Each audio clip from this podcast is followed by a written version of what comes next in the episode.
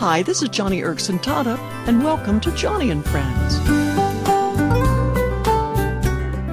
You know, when I was first injured and only just beginning to realize that uh, my paralysis was permanent, I remember identifying, and I mean really identifying, with Job.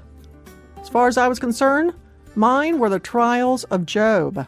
I could not face living life as a quadriplegic. It was so overwhelming, it was so scary. Actually, the idea terrified me. And somewhere in those early days, I came across Job chapter 2, verse 9, where it says that, quote, Job's wife said to him, Curse God and die.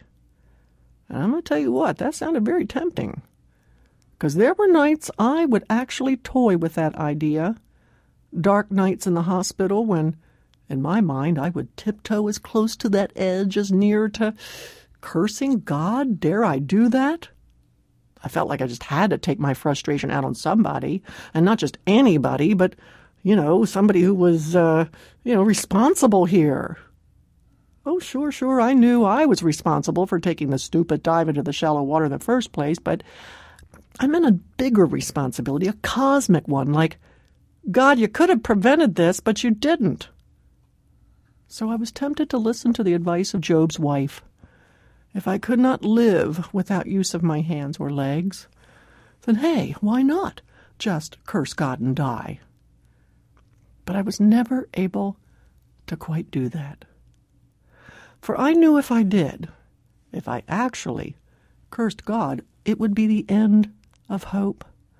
It would mean the absolute closing of the door on any any hopeful future. I knew that if I were to turn my back on God, for my circumstances.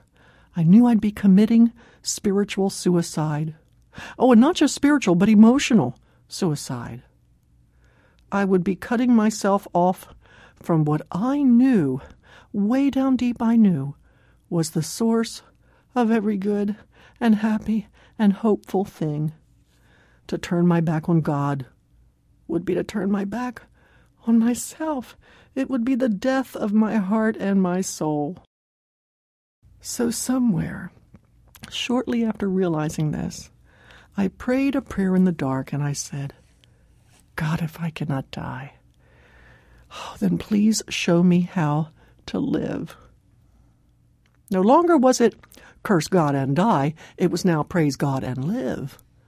Do a spiritual about face. Believe that joy really would come in the morning that God really did have hopeful plans for me for a hopeful future. I decided to follow the one who had the only words of life Jesus, the Prince of Life, the way, the truth, the life, the resurrection, and the life. Most of all, Jesus, the Lord of all hope, the blessed hope, as it says elsewhere in the Bible. Friend, I do not know what you are struggling with today, but perhaps you feel that's it. I can't go on like this. And you want somebody to pay. Well, please know that somebody did pay. Jesus paid the ultimate price. He bore the curse, and He died. And He did it all so that you, so that you and I could live and live with hope. And once again, let me remind you of our website. Come by and visit us at any time. It's joniandfriends.org.